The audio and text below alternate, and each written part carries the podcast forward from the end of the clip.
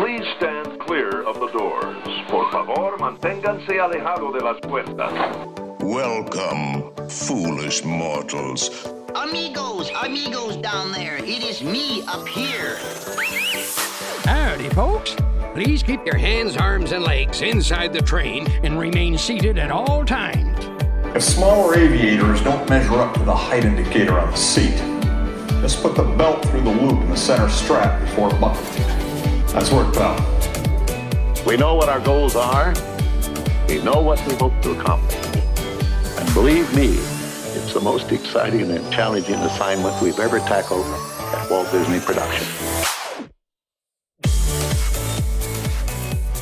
Hello, everybody, and welcome to Dislife Podcast. Thank you for being a part of our Disney Lives here on the Chip and Company Podcast Network. My name is Mark Valentine, and I am the host of Dislife Podcast. Join us here weekly as we discuss the very best of Disney parks, resorts, dining, and beyond. And don't forget, smash that subscribe button to access more incredible audio content from the Chip and Company Podcast Network. Just a reminder, head over to chipandco.com for the latest headlines from across the Disney parks. And don't forget to give our show a rating or a review over on Apple, Spotify, or even Podchaser. On today's podcast, Brian Lee are talking about the brand new short Once Upon a Studio. We're recapping the weekend at New York Comic Con and talking all about the latest headlines from the Disney universe. Before we get into the podcast, let's bring him back into the studio, once again into the breach. It is me with Brian Lee. Brian, how are you, my friend? I missed you at Comic Con, dude. I wish I was at Comic Con. I'm great, Mark. Thank you. How are you? Best weekend ever, man. It was freaking. Are you allowed to say that your best weekend ever on a Dislife podcast was not held at Disney World? Are you allowed to say that? I'm allowed to say that, man. Definitely. I am totally allowed to say that. But my weekend was filled with meeting some of my heroes, titans of their respective industries. I went and saw Josh Gad on Broadway. I don't know if it gets any better, man. It was legitimately like one of the best weekends I think I've ever had in my entire life. I just lived my nerd life and it was it was okay. I realized I I was not by a long shot the biggest nerd in the room. And if anything, man, I feel like I got to kick my nerd game up after this weekend, man. I think Lorcana is going to take care of that for you. Yeah, it's gonna. It's definitely gonna help. Look, I, I'm say I'm saying this with all seriousness. If Chris, so if you guys want to come up, you got to come up next year. You have to do New York Comic Con. Like, we'll do it on the cheap. I promise. We'll do it on the cheap. But you have to experience New York Comic Con. You would you would be in love. I'm in love with with it. It's amazing. It's not the money for me; it's the timing. But we'll, I- we'll make it work. We'll I it work. know. I know. All right, man. Listen, we have a lot to discuss. Uh, it was a big weekend, but we're going to get into some of the specifics on New York Comic Con.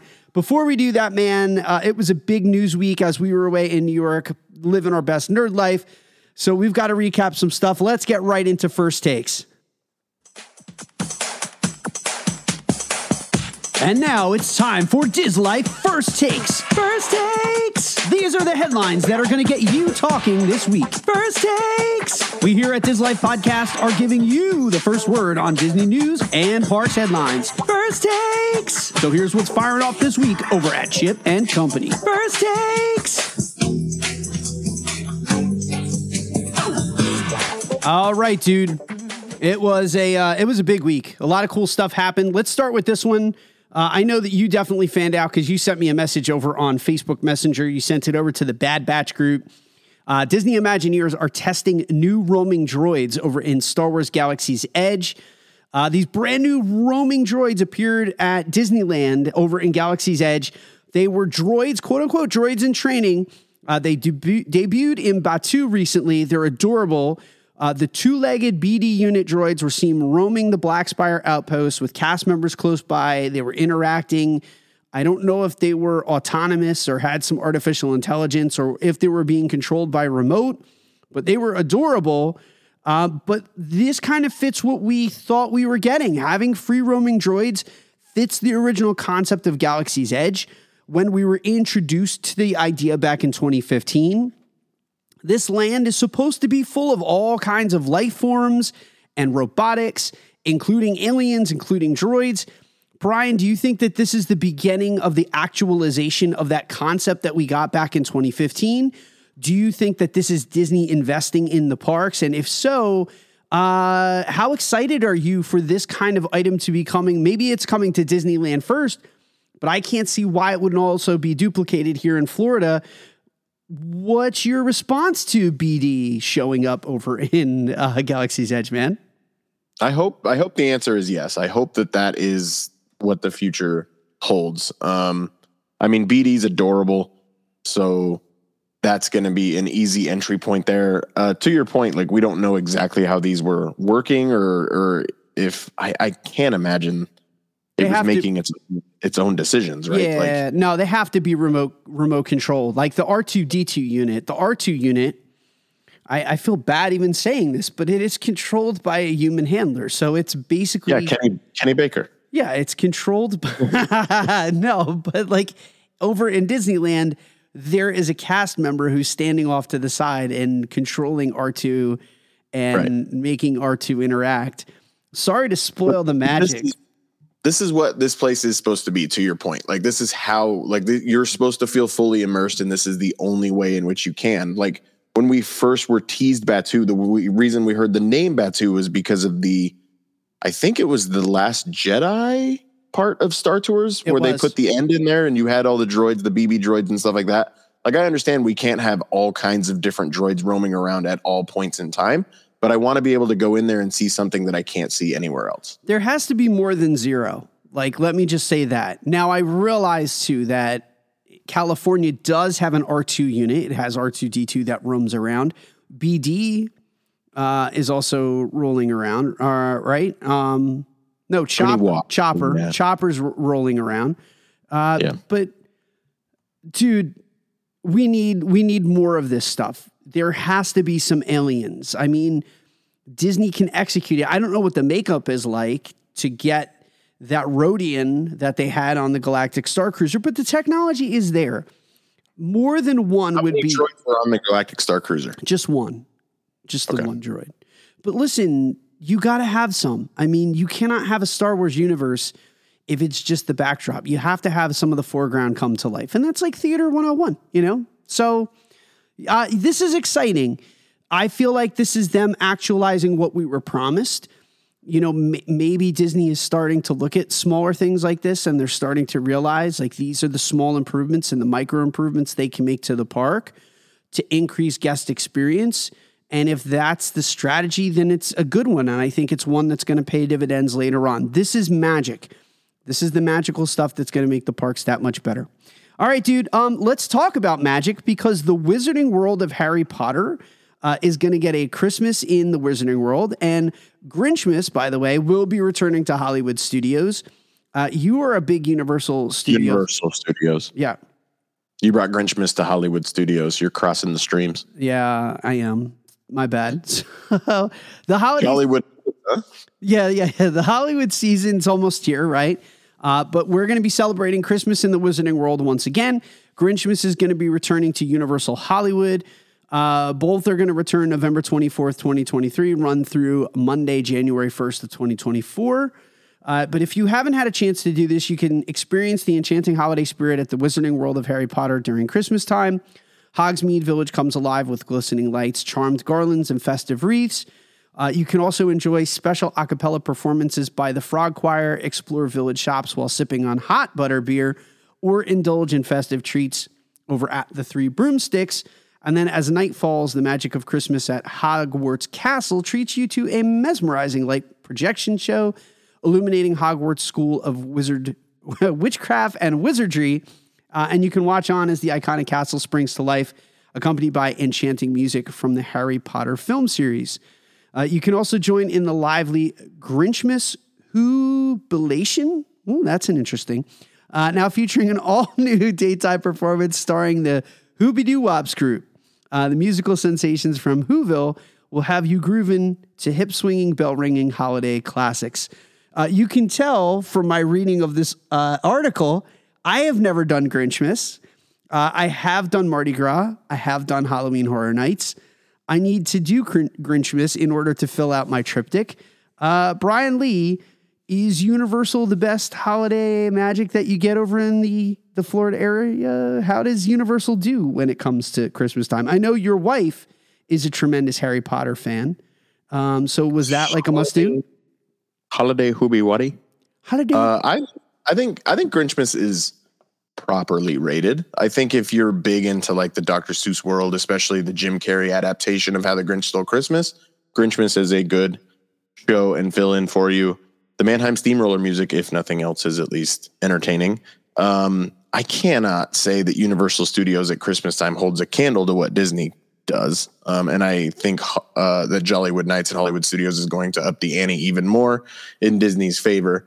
That being said, the the holiday celebrations over at Universal Studios do have a place. Grinchmas is fun. Like I said, if you even mildly enjoy the Jim Carrey adaptation of the film, then it's good. The Harry Potter stuff is always really fun, except for hot butter beer. That is hot, No. hot garbage. hot garbage. I do not do hot butter beer. I want it to be You had it? It's terrible. Yeah, it's horrible. I either want butter beer to be regular or frozen, and that is it. Do not make the butter beer hot. It's like hot soda. If you've ever drank hot soda, like in the car, that you're like, man, I really am thirsty and I need something, but you take a, a sip of like hot Coke, you're like, nope, that is not supposed to be a warm and or hot beverage. That's how I feel about hot butter beer, dude. Just don't do it. Don't do it. Um, I'm gonna. I'm going to go on record and I'm going to say this, and it might be a little bit spicy and a little hot, but I don't even care. The one thing that Universal has over Disney in droves, The Grinch is far and away the greatest meet and greet of the quote unquote Christmas season. That character interaction and the spontaneity of it and the improv, The Grinch is like the bomb, dude. I've seen it from social media. Everyone who posts their Grinch interaction, it does give me FOMO because I'm like, yeah, that's what I'm talking about. That is a meet and greet right there. But is there a character at Disney that has that same personality type that they could even try and pull it off? Not for Christmas. I- yeah. I think you're no, definitely not for Christmas, but just in general, like the reverence that there is for Disney characters versus the reverence, especially for the Grinch. He can get away with it and he's fun. And whoever plays that role, I think it's really just one guy. Well, but no, there's villains. I mean, if Disney had more meet and greets with villains, the villains could get away with that kind of sass and, and ribbing. Yeah, that's fair. Dude, Hades would be Hades would be fun. an amazing. I mean, and the Evil Queen does get away with a lot. It's like, whoa, I can't believe she said that. Um, and over at DCA, man, when they do their Oogie Boogie, a lot of the villains are pretty sassy. Like they give it to you big time. So That's fair. you know uh, yeah so disney could get away with that they just we don't see a lot of that here at walt disney world definitely not for christmas time but uh, I, I would like a little rough and tumble greets, man. That would be kind of cool. It'd be kind of fun. All right, this last one I throw in because I have to ask the Marvel guru, the leader of Earth's Mightiest Weirdos, the Iron Man, if you will. Uh, he was our fearless leader over at Earth's Mightiest Weir- Earth's Mightiest Weirdos, the podcast. So I have to ask him because I value all of his Marvel opinions. But Brian, I don't know if you saw this. Daredevil Born Again, the writers and directors were fired by Disney. Um, Variety wound up confirming the story, although it wasn't theirs. The Hollywood Reporter first broke the Daredevil news, uh, but apparently, Daredevil Born Again is undergoing significant creative transformation. Uh, Marvel Studios, the Disney Plus series, recently parted ways with its head writers, Chris Ord and Matt Corman, uh, and currently the production is not in process. So not only are they going to have to resolve the SAG AFTRA ordeal, but they're also going to have to recruit new writers and give the show a fresh perspective. So, due to the SAG AFTRA strike, maybe this is the right time for something like this. Uh, the writers are working again, so maybe this is the perfect time to kick the tires on Daredevil um, because the production shut down, and uh, this was long before they even had a chance to complete uh, half of the 18 episode order of the series. Uh, but Marvel has also made changes in the directorial lineup uh, for the remaining episodes of the season itself. Uh, some of the elements are already filmed. Material will be incorporated into some of those future episodes, but Marvel is now currently seeking to take the show in a different direction and an innovative, creative direction. So, Brian, a few things. One, does this cause concern for you, my lo- Marvel loving friend, Or is this just kind of part and parcel for Disney, Star Wars, et cetera, et cetera? We saw this with Rogue One, we saw this with Solo. It's not like Daredevil's the first project to get a new director or get a new quote unquote direction. Does this scare you about Daredevil Born Again?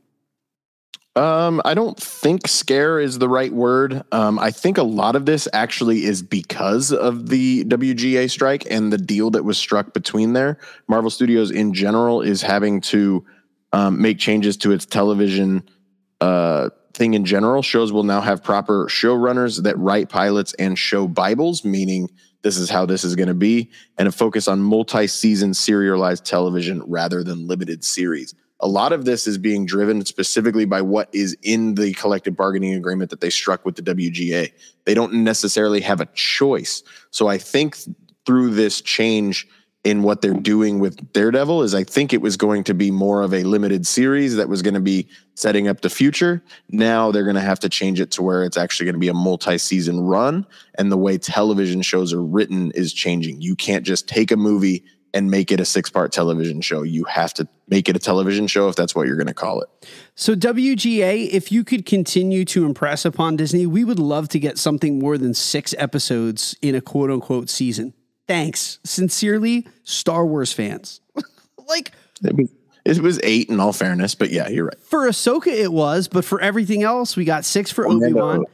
Yeah, Mando was Mando. The important stuff was eight. Let's yeah, we got six for Boba Fett. So, yeah, but those shows could have benefited from two extra episodes because they felt really rushed. It was like five yep. episodes of exposition and then one episode where we really got this payoff. But the payoff was lost in the fact that for five episodes we were kind of like spinning our wheels and dealing with stuff that no one really cared about. Were there cool moments in Book of Boba Fett? Yeah, absolutely, man. That train sequence and that train episode was bonkers good. But by and large, like that series was not great. It could have it could have had so much more in it if you didn't. But again, yeah, if Marvel's having to make these changes, like Lucasfilm is going to have to make these changes. Thank you. hey, uh, separate topic. This isn't really a first take. Did you see that Warwick Davis was like really ticked off? He like fired shots at Disney and was like, "What do I tell people when they ask what's going to happen with with uh, Wiki or uh, Willow?" I'm embarrassed to Disney. Dude, the show was hot garbage, Warwick. It was bad. You couldn't even watch it. You didn't even bring yourself to watch Willow. No, I did not. I watched like 20 minutes and that was that was plenty. That was uh, enough. I mean, I'm trying to think of the best thing we could tell Warwick Davis. I mean, other than we don't know if Woody and Jesse made the jump of bullseye across the the cliff either or across the uh, canyon either, but I mean, I don't, I don't know. Warwick, here, here's what I would tell you, man. People care. Warwick, here's what I would tell you, man. Here's what you say to your fans. I am not in control of those things. You know, I do what I can with the lines that I'm given, and I can only be in the scenes that I'm in, and I that's not above my pay grade. Willow, or just write your own fan fiction. Yeah, or just write your own stuff, Will, and write and produce your own stuff. If you love Willow that much, Warwick, then you know get Lucasfilm to give you creative control, executive produce it, go and put it on another network, and like that's that's how it is. The only thing I can say about Willow, man, that show was cringy. I mean, it's seldom that there's something that's out there that's in that nerddom that I cringe over because it's, dude, suspend your disbelief. I mean, it is, it's fantasy and it's meant to be kind of like outlandish. But when they were putting in like popular rock music at the end with those credits, and it just, good for them. They took a swing. It was cringy. The whole thing was, cr- it was so bad. It was like, this isn't Willow. There was nothing pop culture about Willow. And they went a different creative direction with the, the series None of the cast really paid off. The chemistry was really awful. By and large, they didn't even use, they kind of wasted Warwick Davis. Um, it was meant to set up a new character. It just, oh man, it was terrible. And I suffered. I suffered through it because I loved the original. Yeah, you updated me every week going, uh oh. This is getting, yeah, I would call you and be like, man, this is getting worse and worse. So, yeah, yeah, It is what it is. All right, dude. We're gonna we're gonna spend a little time back in nerddom. We're gonna talk a little bit about Comic Con, uh, but we also have to talk about this bombastic, amazing short that just dropped at eight o'clock tonight. So when we get back from our commercial break, we're gonna be breaking down Once Upon a Studio short and talking about my weekend at Comic Con. But don't go anywhere. We'll be right back after a word from our sponsors. Hey guys, Dislife Mark here, and I want to tell you all about the official travel partner here at Chip and Company. Let our good friend Sarah at Destination to Travel help you plan your next Disney vacation. Sarah specializes in planning dream vacations for your family.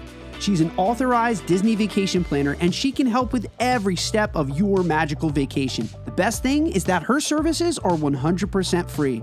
Want to travel beyond Disney? Sarah has you covered there too. Want to find out more? Fill out a trip request form over at the website at Chip & Co. or email her directly at Sarah Solberg at d2travel.com. Start planning that dream vacation today. Email her at Sarah Solberg at d2travel.com.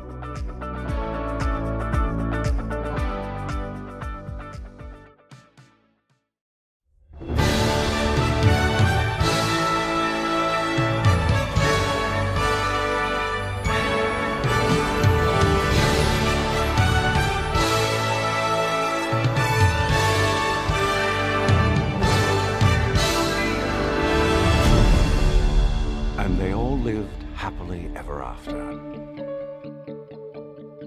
All right, Brian, let's get into this incredible short that just dropped over on ABC. Uh, Once Upon a Studio, it is a hybrid short where 2D takes center stage in a multi character crossover of the 100 years of Disney. Uh, it's joyous, it's emotional, it tugs at the heartstrings. It has everyone that you can imagine. There are cameos galore, my friend, and it just wrapped up. You and I said, hey, we got to watch this thing. We talked about it on previous shows. Chip had a chance to see it at Destination D23, and now it has been unveiled and it will be ruled out on Disney Plus later on this week. Let's get into and dive right into this thing. Uh, let's just start with this, man. Your first impressions. Let's keep it simple. Uh, just your first thoughts of Once Upon a Studio. Did it live up to the hype now that you've seen it? It's a fun it's a fun concept. Like I mean I I didn't expect it to be anything earth-shattering by any stretch of the imagination. I didn't cry. Did you cry? Uh, I got a little lump in my throat when Mickey started to talk to Walt's portrait. Yeah. Okay. I did. Yeah, that I think I would assume that that's where that room full of Disney people at D23 probably got um, pretty worked up. I th- I think the the make it pink, make it blue would have been better if they hadn't shown it to us in the promotional stuff because I think that was funny. Uh, hands down, without any question, the entire best concept of the entire thing was Donald Duck getting frustrated with, with Flash. Oh, I I did. I had two moments where I audibly laughed out loud. Uh, flash, flash, hundred yard dash, holding up the elevator, and Donald Duck's reaction was one. But then Baymax squeezing into the elevator was the second, which I I am sure that we got some kind of explosion after that door shut from from Donald. You know, it was um the hype of this, and Chip said to me heading out of Destination D23, it was the best animated short that he has ever seen. And that I I was like, wow, that is high praise. That is somewhat of a hot take. I can understand that though. Like sentiments being what it is and having a fair perspective and having seen almost all of these shorts, I do think it was really well executed. Um, was it a was it a soft sale of Disney 100? Absolutely. Was it a commercial for 100 years of the Walt Disney Company? Yes. But I think it was really artistic. I think it was really well done. Um, the emotional part of this for me, man, did I cry? I didn't, but there were many moments that I felt very emotional and teared up. Like that was Robin Williams. There are there is voice talent that is being utilized in this that they are no longer with us. Um, you know, just even from the beginning, again, seeing, you know, the Roy E. Disney studio uh, reminds us that, you know, most of the people that we're talking about with this centennial, uh, they're titans. They're titans of a company that we love, that we have built a very significant portion of our lives around. And a lot of this talent is no longer around. and there is an immortality of the art that they created. And that's what I kind of want to talk about when we get into Comic Con in a little bit. That art lives forever. And sometimes these artists don't get to see the love and adulation during their lifetime. You know, um, like, dude, we just saw we just saw this with Star Wars with you know with Ray Stevenson. His character of Baylan Skoll is beloved, and he's never going to see the Star Wars community react the way that they did to Baylan Skoll. And it was beautiful, man. And it, you know, did his passing make it even more poignant and maybe even that more strong? Yes. But, you know, reflecting on the contributions of individuals like Roy and Walt, um, it's not lost. Like, you understand the history of this company. I understand the history of this company. To us, it's more than just cartoons, it's more than just animation, it's a part of our life. Uh, you and me, we had seminal moments watching some of these cartoons, and there was a little something for everybody, right? So that hit me immediately. That was what I will say. Chip was spot on. This is the best animated short because, on some level, it can connect with every child or adult that once dreamed that Disney was something so much more than just an entertainment giant. Anna and Elsa having to tiptoe around Stromboli mad at the vending machine was very funny. Um, I thought if your answer was yes, I cried. I thought because of those attachments that you're talking about, obviously Mickey talking to Walt being one, but the other is when everything gets fixed, everybody comes together, Hercules holds the ladder, and Fix It Felix fixes the camera. I genuinely thought that might have been something that was going to get you, bro. Uh, and so you know, if you have not seen this, it is going to be on Disney Plus by the time this podcast is out. It is dropping on October 16th. Let me just say that if you've ever wondered about the prominence and or position of Wreck-It Ralph in Disney's historical canon, let there be no doubt that Vanellope, Ralph, and Felix all made very prominent cameos in this movie. I don't remember Vanellope. Yeah, Vanellope, like she screams, she screams right through the hallway in her car. Oh yeah, yeah, yeah, yeah. Yeah. Yeah, so yeah, oh yeah, because riding with her was uh was Dodger from from uh Oliver and Company. yeah, so Or- yeah, yeah, Yeah, so uh, clearly, clearly, man, I was going to ask you. One of the questions I wanted to ask you was, what was your favorite cameo? You know what mine are now. I kind of tipped my hand. Seeing those three were, were great, um, and I even love the the. While he was not there, the voice of King Candy also played prominently. We had a chance to see the voice of King Candy come out. Um, who was your favorite far and away? Who's your favorite cameo? Or hit that Rushmore button. a Who is, game where everything's made up and the points don't matter. uh, we need Brian Lee your Rushmore of characters from Once Upon a Studio. Uh, so I'm picking my favorite four out of. Do you know how many cameos are in this short film? I know the exact number. Do you know? Uh, it's over 500, right? 543. That's right. It's a lot. That's a lot. So I'm gonna have to go with yeah, Flounder being dropped in the Mad Hatter's hat that you were talking about. Very funny. I'm gonna go with that. I'm gonna go with I saw my boy Kronk. He was there. Hades getting frustrated with Goofy, I think, is something that I definitely want to call out. Um, but I'm gonna go with Anna and Elsa and Stromboli. I thought that that was really funny. Um, Flash and Donald, man, just perfect. Number three, I'm gonna go with Hades and his frustration with Goofy. And number four, favorite moment has to be Mickey talking to Walt. Has Okay. to be. Uh, so I'm gonna go with with Robin Williams and the genie making an appearance. I was know, really dude. good. It just that that tore me apart. Um, it legitimately tore me apart. Um, Wreck It. I'm I'm just gonna collectively say the Wreck It Ralph crew. I absolutely love Wreck It Ralph. So the fact that the Wreck It Ralph crew made an appearance for me was just um, absolute tops. Uh, I did like the no touchy line being put in there. Um, so seeing the love for Emperor's New Groove, you know, again, you got your Kronk, but we got the no touchy line. Um, And then, man, Chernobog scaring the Dalmatians. How great. like, That was great. don't watch that. They're gonna Christoph going, don't watch that. They're gonna scare you. And then Chernobog emerging from the television. And then like, Like he's like he's Samara from the ring. and then like scattered. Dude, there was just remember how we did the review of Chip 'n Dale's Rescue Rangers and we marveled at all the cameos? This was just one giant cameo. The whole thing was was pretty good. Which was the whole point. I mean, that was exactly the point. They even threw in what's her name from Wish. Do we know her name yet? I'm assuming we do. uh, Asha, Asha, yeah, Asha. Asha. hmm She was in there. Wish. So I just met uh, one of the other things that, again, this weekend coming full circle, uh, I met Jim Cummings at New York Comic Con. It was one of the greatest moments that I had during New York Comic Con. So to get the voice of Jim Cummings multiple times in that uh, in that short, it just kind of this was the perfect bow for me for this weekend, man.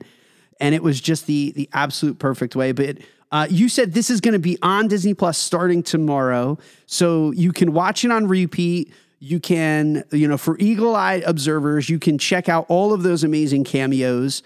Uh, the Fab Five, at least three of them figured prominently. Uh, I thought Minnie Mouse was going to get a little bit more love than maybe she did. Uh, she really didn't have that big of a role. Uh, Goofy, of course, got his iconic, you know, uh, his yell where he kind of like messes it up. We got we got this, which I was glad. That is my biggest memory of him. Uh, but yeah, dude, this it was perfect. It made me laugh out loud. Uh, it choked me up a little bit, and um, I'm you know no matter what. And everybody was talking so much crap this week about you know price increases and uh, you know accessibility and this. And I said, you know what? Listen, I love this company. You know, I, I get it. I get it. Like it's frustrating. Times are tough. I love this company so much. And yes, I will defend it to the very end because it is such a big part of my life, man. I mean, from movies and memories and trips, you know, Disney has kind of been with me throughout the decades. It's the one constant in my life. It's followed me from childhood to my mid 40s. And so seeing these characters that I grew up with, watching on my living room floor, and I talked about the world of Disney today on Facebook. I remember sitting with the family, like Sunday night was family night. We would watch ABC, would wa- we would watch the world of Disney. I remember that. I remember the Michael Eisner on television doing his introductions and, and interacting with these animated characters. That was a very big part of my childhood and that was a very big part of our our family memories that no matter what happened with the weekend you know there would be a bucket of popcorn or we would have snacks. Even if i was doing like sleepovers at, at grandma's house my cousin and i would sit downstairs and that was sunday primetime television. The world of disney was such a big part of it. So i am hopeful that this becomes a thing and this becomes a tradition. People love the history of this company. And it's a centennial celebration. And this was the perfect way man. This was the perfect way to remind people of why we love this company and the memories that it's made. Um, i give this a 10 out of 10 i agree with chip it was worth the standing ovation this is my favorite short and there's a lot that i love but this was my favorite short because it kind of reminded me as a kid of why i fell in love with this company in the first place Future Dislife. We might have to talk Disney short films. Um, we should do that. We really should do that. Uh, I mean, a 10 out of 10. I mean, there's something in it for everybody. Whatever your memory is, you can find something. Um, so, I mean, it's, and, and that's what they were going for. It was supposed to pull at the heartstrings. I would give it a 10 out of 10 as well. Um, when you're talking, I'm going to give you a fair warning. It's not a random Rushmore, but we're going to talk Jim Cummings roles in a Rushmore format at some point in this episode. So I'm just giving you a heads up now that it's coming. Ab- Rapunzel hitting hitting Kaa the snake was uh, was was pretty funny. and he could he like he coils and he just uh, that was so good, man. So It was so fun. good. It was very fun. Will you watch it again? Oh yeah, I mean that's the thing about an eight minute film or whatever it was. I also applaud Disney for telling us it was coming at a specific time and not stringing it out even past one commercial break. You gave it to us right when you told us you were going to, and obviously they had to rush it a little bit because they're also playing in Encanto. but still, like to tell us it was coming and then to not drag it out, I was very happy with that decision. So one of the things that Disney did really well during the pandemic was they revived and they played with different formats, kind of pushing out, you know, that family viewing and we had like the sing-alongs and they did like the at home. Remember remember when they had like all the different characters doing the sing-alongs at home? And I was very hopeful of, man, this is really reminiscent of that Sunday programming that I remember. So maybe with this work stoppage, and maybe one of the silver linings of the SAG, SAG-AFTRA work stoppages is that Disney is wanting for content and that they revisit their library and maybe they start to roll out some of these things like Encanto, like Strange World to people who don't own Disney Plus and they start to make family viewing a thing again. And, you know, I thought Kelly Ripa was the perfect host. I think she's got a really, she's very um, genuine. She's great on camera. I truly believe that she is that bubbly and that happy. Um, she killed it, you know, and they didn't, like you said, they didn't dilly dally. They got right to the meat. They delivered on right what they said they were going to give us right away. Um, everyone, I'm assuming upstairs is watching Encanto as we're recording this. But I hope that because of the strike, we're going to get more Sunday nights and Disney's going to do this regularly for us because we may not have new content rolling out at the same rate because of the strike, man. So wishful thinking, fingers crossed. You know, um, retro is very cool right now. Um, and I'm also loving it because as a child of the 90s, it's cool to see all of the things that I grew up with are now hip again. So let's bring this back too. Disney, Let's make this cool. Just like NSYNC is back and Backstreet Boys and the boy bands are getting their resurgence. Let's also bring back the wonderful world of Disney and Sunday viewing because I I fell in love with it. I loved it, man. All right, uh, you want to shift gears a little bit? You want to talk about uh, you want to talk about Comic Con? I do. The FOMO is strong, What but I want to discuss it. All right, what do you want to know? Hit me. I'm still. You could tell I'm still on cloud nine. So hit me. You are. So um, let's let's talk first and foremost. Let's kind of go chronological. You got there and you saw a panel with Ewan McGregor very early on.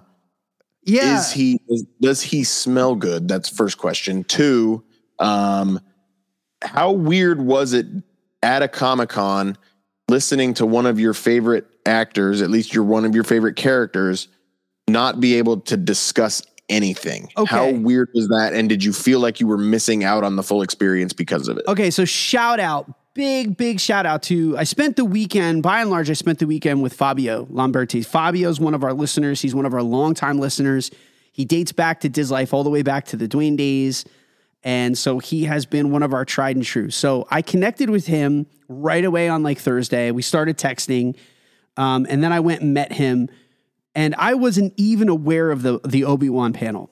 And he goes, dude, I gotta go to see Ewan McGregor speak. And I'm like, whoa, whoa, whoa. I literally just got here. When is that? And he's like, 15 minutes. And I'm like, oh, I'm like, dude, I don't even have, I haven't even pre-registered for it.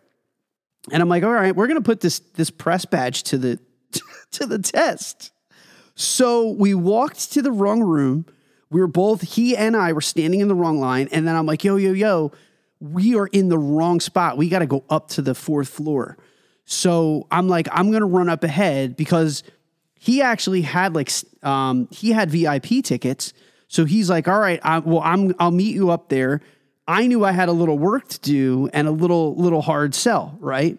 So I get in line and I flash to the one guy. I go, hey man, like, listen, I'm with the press. Where do I, where do I go in? And uh, he looks at me and he's like, eh, just come in right here. No big deal. And I'm like, whoa, that was cool. So I just get right in. I literally just get right in. Uh, shout out to whoever you are, Mr. Usher. Uh, you're the real hero of the story because he was just like, yeah, yeah, yeah, I got you, bro. Uh, So let's. Fabio just got left out in out in the hallway. well, we we weren't. My line of thinking was he was. I'm, giving- I'm imagining him coming up against the usher like Bruce Campbell from Spider Man. So he did, and he did, man. And I was heartbroken because he was the one that tipped me off. And then I wish he had come in with me because I would have tried to like get him in on that. And we, my line of thinking and his line of thinking was like, he's assured to get in, and I'm the question mark.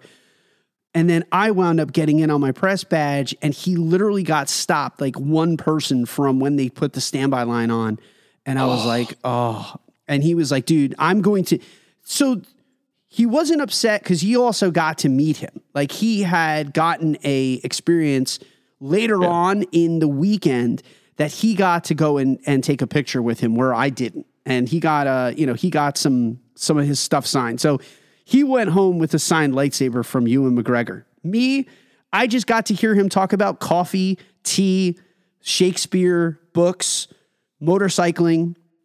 Um, you asked Not not Obi Wan. not Obi Wan Kenobi. The only thing that we got that was Obi Wan Kenobi esque was he said, "Hello there," and then the crowd went freaking crazy. Like, and is he going to get in trouble for that? No, because it might be his signature. Who who knows? That might be Ewan. That might not even be Obi Wan. So we got a hello there. The crowd went wild, and then he talked about his personal life. Now, was it disappointing? Yes. I mean, I'd be lying if I didn't say that I wasn't disappointed to hear him talk about Obi Wan Kenobi and his experience, but I support him as an artist. And he said, listen, you know, we're under we're under these restrictions. And I I had nothing but respect for him because he said, look, I didn't want to cancel. It was important to me to come to this event and to meet you. And, and his wife was there, so it's an easy thing Yep. to do.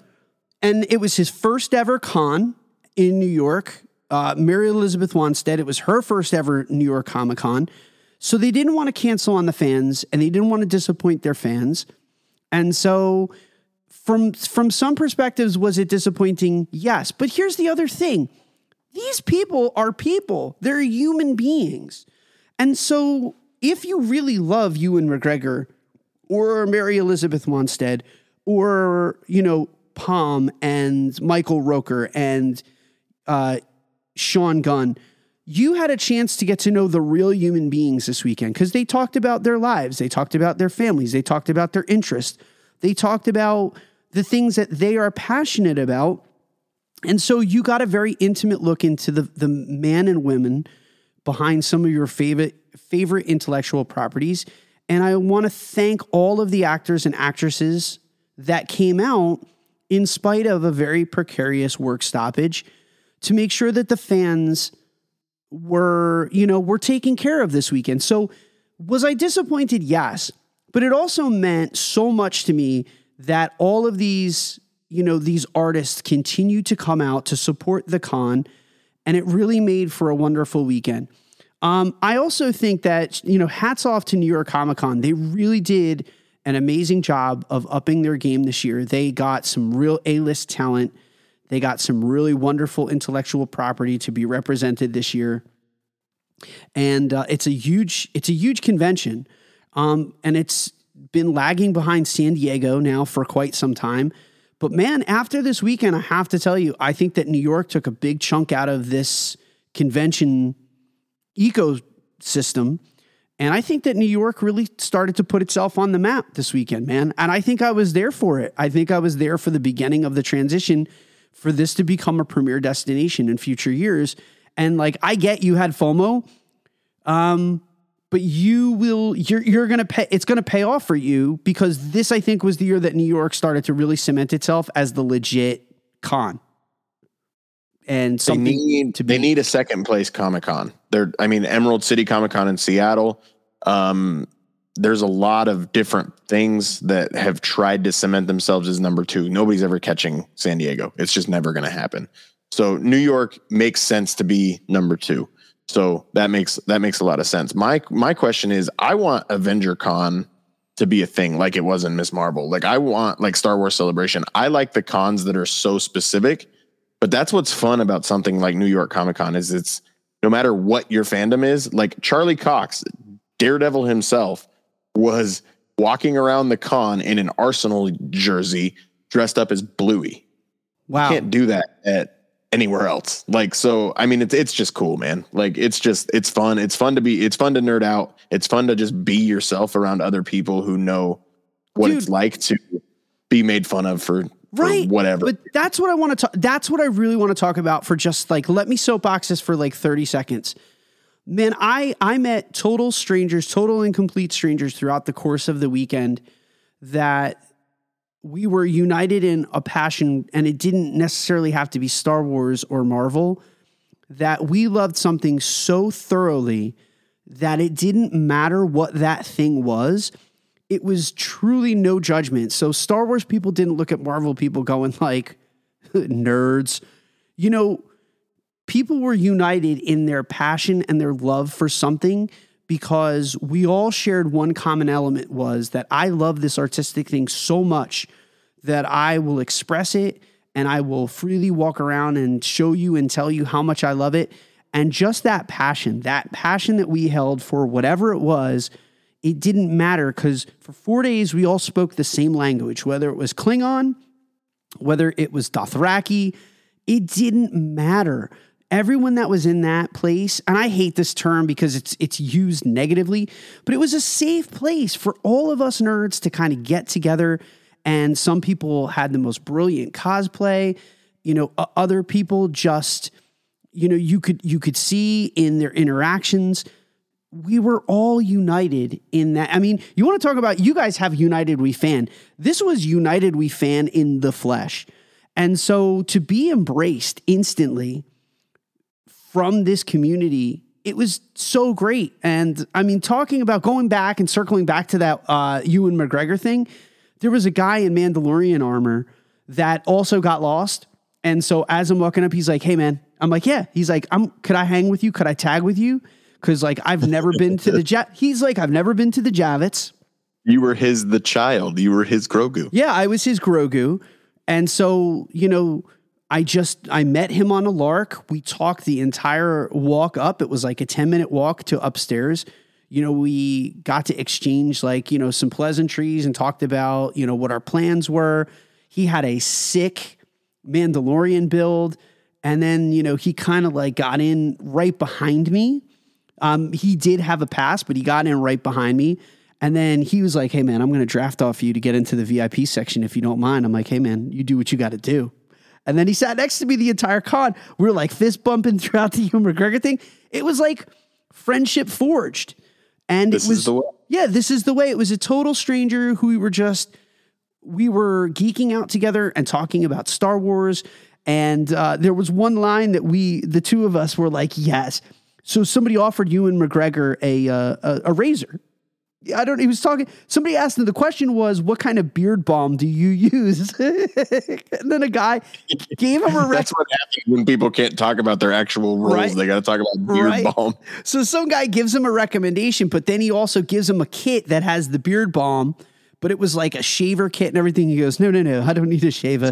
He, he goes, Yeah, he goes, I need to keep this beard. And I'm going, Why do you got to keep the beard, Ewan? Is there an Obi Wan season two? I'm like, We'll never know. We'll never know. But it was it was fun to unite with fans from all over the world and to feel that passion. And there was a buzz, man, no matter what booth it was. It might have been literature, it might have been art, it might have been collectibles, it might have been gaming, it was video gamers. Dude, hell, even Broadway was there. The Back to the Future cast held a panel. There were some new musicals. Goosebumps, the musical team was there talking about their brand new musical based on the R.L. Stine stuff. So, dude, it was just amazing to see the passion of those fans.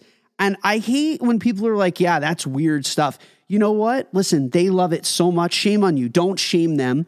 I mean, no one gives you a hard time when you paint your body and show up for a sports team that you do not contribute at all to the success or failure on the field, but you're Hey, stop coming at me. yeah, but you're part of the team. No, uh, my point being is I don't come for that.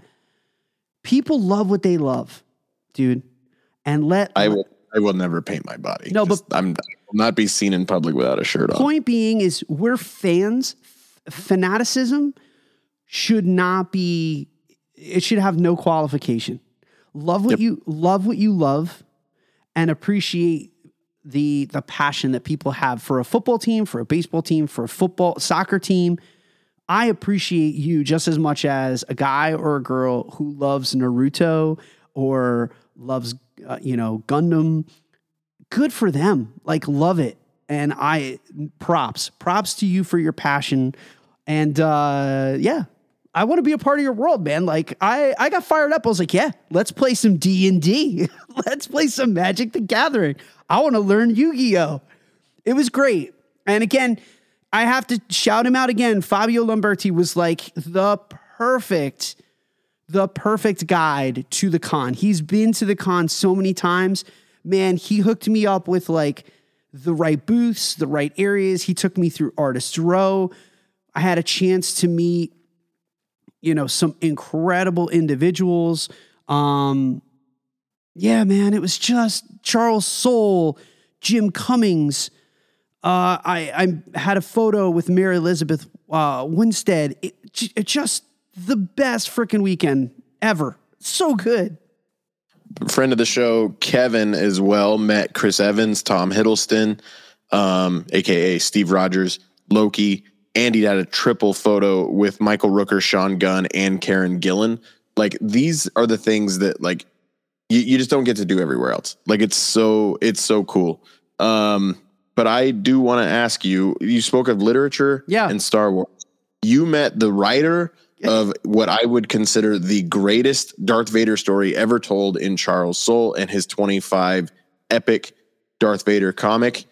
Uh, did you tell him how you love him? So, and then I play we'll play Jim Cummings Rushmore. Okay, so not only did I tell Charles Soule how much I loved him, and I said to him, "Hey, we have a sh- we have a podcast. It's called Bobby's Frickin' Podcast." He chuckled. He was like, "That's great." I was like, "All right." Yeah, I was like, that's all, all right. That's all I care about. I'm happy." I was like, "All right." I asked him to come on it too, and he said, "Listen, I am so busy." no, and I I texted you and Mike, and I said, "Look, yes, I did ask, but I did ask him to come on the show." But I had a ch- that's the other thing that I loved being able to interact with Charles and to say, I have to tell you, you know, your your Darth Vader books are amongst one of my most prized possessions. They're currently I'm looking to my right. They're sitting right here next to my desk. Those books play so prominently and are such a big part of my collection. But I said, my friend Brian Lee and I talk about you constantly about how much we love those books. We have cited them countless times we really love your work. We appreciate you. Thank you for what you've done for the Star Wars community. Thank you for what you've done for us fans and giving us like an extended story for Anakin. And um, he said, Thank you. That means a lot. And then he said, if you really like that, he gave me his, you know, his book. We talked about the, you know, the Old Republic. And he said, if you love that, you're going to love this. And then he signed it. He signed it for me. And man, now I have a Charles Soule signed novel. And I I I think I floated out of the, the room at that point. I was so excited. And, stuff, of the Jedi is really, really good. Really good. He's he's just a brilliant writer. Well, that picture that I sent was really not for me. It was for you. And he was like, "Yeah, we're going to take a picture and send it to Brian. Tell Brian why isn't he here?" And I was like, "Don't worry, we're going to get him here next year." So Charles Soule expects you at the next New York Comic Con. And if Kristen wants to know why you have to go, you can say, because Charles Soule specifically asked for me by name. I have to go. Yeah, have to. Have to. I have no choice. Uh, uh, if nothing else, out of those Darth Vader comic books, you and I both learned that Jocasta Nu was not dead. Um, okay, I'm going to do it. The game where everything's made up and the points don't matter. You have a Jim Cummings photo that apparently was shared on his personal Instagram. Somebody he, told me he did. He did. He shared it. That's awesome. That's awesome. so it. your Mount Rushmore of Jim Cummings roles. Oh, all right. So first and foremost, it has to be Winnie the Pooh. Um, I so in front of him, he had all of his characters laid out. All of his animated characters were basically you could have bought any one of the prints, and then he would sign it for you. Um, and ch- choosing from the plethora of characters that he has voiced over the decades, I chose Winnie the Pooh. Uh, Winnie the Pooh just won, spoiler alert, our first part of our bracket. Uh, that we did for the Disney 100 animated. And I expressed numerous times how important Winnie the Pooh was, not only in my love of Disney, but also uh, I have, you know, speaking of books that are sitting here on my right hand side, uh, right above the Darth Vader stuff are three copies, not one, not two, three copies, hardcover, paperback, and then a bundled edition of the Tao of Pooh. And it's basically maxims and life wisdom via the crew from the Hundred Acre Wood. I love Winnie the Pooh so much. So to meet the voice and the man behind that character was that was it for me. I mean, if he voiced nothing else except Winnie the Pooh, that would be it.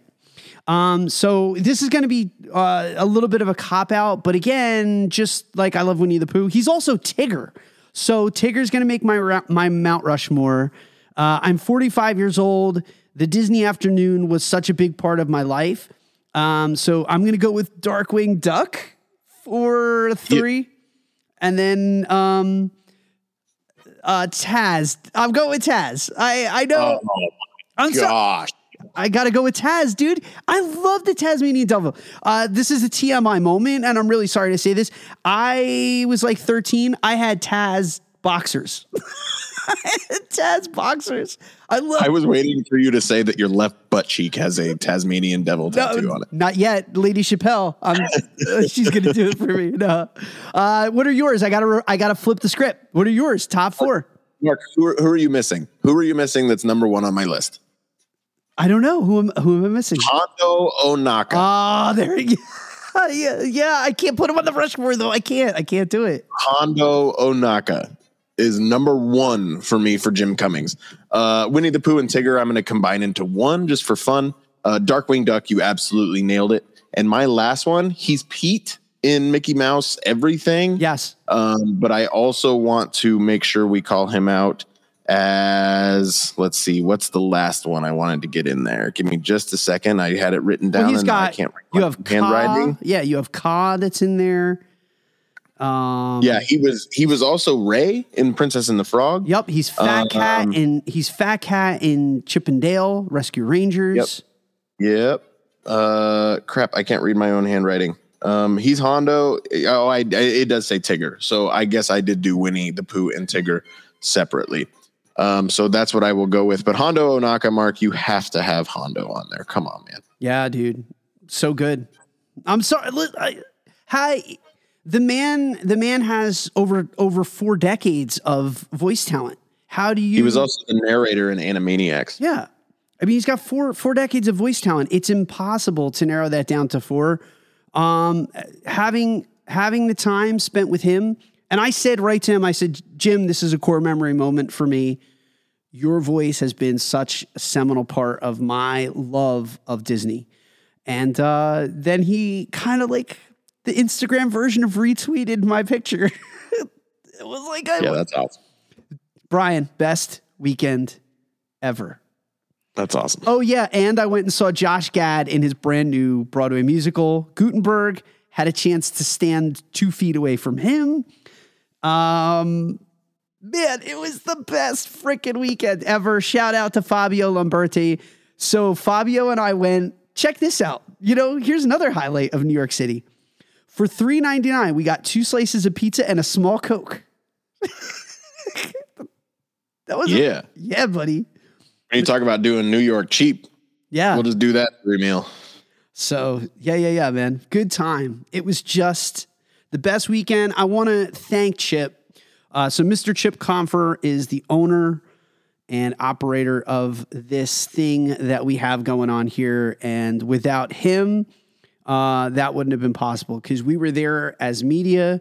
We covered the event this weekend. Uh, check out on chipandco.com. I have a very verbose article where I talk about my first experience at New York Comic Con and what I loved about it, the pageantry and the passion and the pandemonium. It was crazy. I need to revise my list. Okay. The Cat gets mentioned. Winnie the Pooh and Tigger is one. Hondo Ohnaka, Darkwing Duck, and Shredder from the He's late Shredder. 80s, early 80s Mhm. Teenage Ninja Turtles. Yeah. That's what I'm going to go. So, look, if you have never been to a con, if you are nervous about going to a con, you, do you have to do cosplay? No. If you love something, if you love Disney, if you love cartoons, if you love anime, if you love gaming, if you love Broadway, Especially if you love Yeah. any of these. I mean, there, there's there's a group of people that will be there for you. Like your tribe will be there, and it's just a celebration of art, of artists, of fans, of fantasy, of imagination, and it's you know it, there's there's no shame. Uh, you you'll never feel you'll never feel bad because you'll find your tribe there, and uh, I can't wait for next year. Uh, I can't wait to bring my daughter next year. That was my one regret. I I have but one regret this weekend. I wish that my wife and daughter had come. I wish that my daughter especially had shared in that because some of the stuff that was on display there is in her wheelhouse and she absolutely loves it. And I wanted her to kind of know like it's okay as an adult to continue to like these things. And like that's the difference between I think those fans and the people that now look down on it and say, you know, grow up. I love the fact that we refuse to to grow up that we refuse to accept the boring stuff and say like this is unacceptable to continue to dream because now I'm an adult and I have to put on a tie. It was great to see you know these people that never stopped dreaming and they wouldn't allow the world to tell them that it was quote unquote socially inappropriate to like this stuff because it's quote unquote only for kids. So dare to dream, continue to dream. My Comic Con loving compatriots, I will see you next year in October. Brian Lee, I need you guys to come. I really want Marky Mark to come too. I would love like you got you know how you guys did the trip and you all coalesced together and did Florida. I would like the Discord group. I would we need to assemble for this next year and find a way to do it on the cheap. Have everyone get a house or something. Let's do it. All I need to know is I'm at the top of your list for people that you wanted there, right? And then no, you are at the top. You are at the very top. I need you. Take that. Yeah, I need you, and everyone else is more than welcome to join us. But I need you. I need Perfect. you like water, like breath, like rain. It's a little LeAnn Rimes. Has nothing to do with Comic Con, but it might. is there a fan? Is there a fandom? Yeah, yeah. Go in a LeAnn Rimes cosplay next year. Uh, don't don't tempt me with a good time. All right, listen, we are going to take a very very quick commercial break. Don't go anywhere. We'll be right back, and we're going to play Disney's College of Knowledge right after this commercial. Is Disney World home to you? Realtor Victor Naraki can help make it a reality. Realtor Victor Naraki specializes in making your Disney home dreams come true.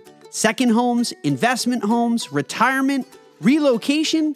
With Victor's input, he will show you the home opportunities that you don't get to see as a tourist. Imagine being at the park in minutes, walking around the World Showcase for daily exercise, watching the fireworks in your own backyard, or having Disney Springs as your local mall. Have you ever heard of Windermere, Winter Garden, Horizon West? Dr. Phillips, Clermont, Lake Nona, or Disney's own Celebration and Golden Oak, Victor will introduce you to these communities which are just minutes to the magic. Stop imagining a Disney life and start living your dream today. Call Victor at 407 340 9375. And don't forget to mention that you heard all about Victor here on the Chip and Company Podcast Network head over to celebratingflorida.com and start living your magical life today. All right, man. Before we wrap up today's show, we need to play Disney's College of Knowledge. This is where we challenge our listeners to see what they know about the Walt Disney Company and its theme parks. Last week on the Disney College of Knowledge, we asked, What is the name of the two brothers in Disney's Onward? One is voiced by Chris Pratt and the other Tom Holland, but we wanted to know what are their characters' names. Shout out to Jaden Roper. He knew it was Ian and Barley. We're going to send over Jaden a small thank you from all of us here at Dislife Podcast. Brian, this week, our trivia question is thus We want to know what is the highest quote unquote animal rank on Toy Story Mania at Disney's Hollywood Studios. I'm not asking if you've earned it, but what is the highest animal rank on Toy Story Mania at Disney's Hollywood Studios? Brian, have you ever hit the highest rank? Nope. Have you nope. come? I've been top score of the hour. I've never even been top score of the day. Have you come close to the top rank, the top animal? I don't think so because I think it's what is it like three hundred thousand to get it? I missed it. No joke. I missed it by four thousand one oh. time. Yeah, and then I think the closest I've gotten to three thousand. I've gotten like two hundred and eighty. Yeah. So I was still like you were like twenty off. That's still really close, man. That's At that stage Yeah, of the game, that's like targets. yeah, that's like a a, few targets. that's a few targets. That's like two or three hits. So yeah, yeah, yeah. You almost got it. Almost got it, man. This was so much fun. Uh, I love doing this every single week. Um, I love our time to talk Disney. I really loved our time to talk Comic Con. Uh, but I want to say thank you to everyone. Uh, to spend the weekend with Fabio was great. We love connecting with our listeners. We love you guys that are out there that are fans of us. It means the world to me as we reflect on fandom. It means the world to me to those of you that hear my voice every single week. I know that this microphone only goes one way, but to those of you who reach out on Instagram and message us, to those of you who continue to turn on the radio and to come back for now the four years of this podcast, uh, please know from the bottom of my heart, from the bottom of Brian's heart, and the team that we have over here at Dislife, and Alicia and our past hosts, uh, Greg and Dwayne. It means the world to us that you guys have continued to trust us and turn on this radio after four years.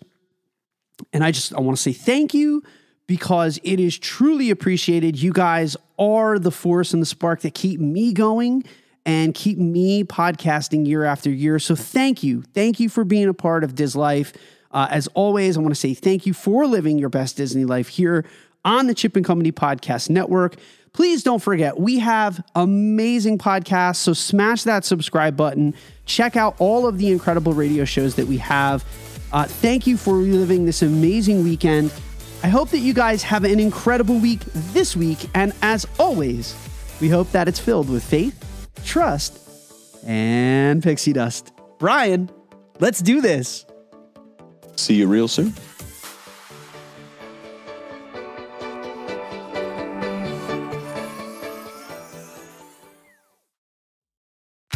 Dislife Podcast is brought to you by the Happiness is Addictive Collection.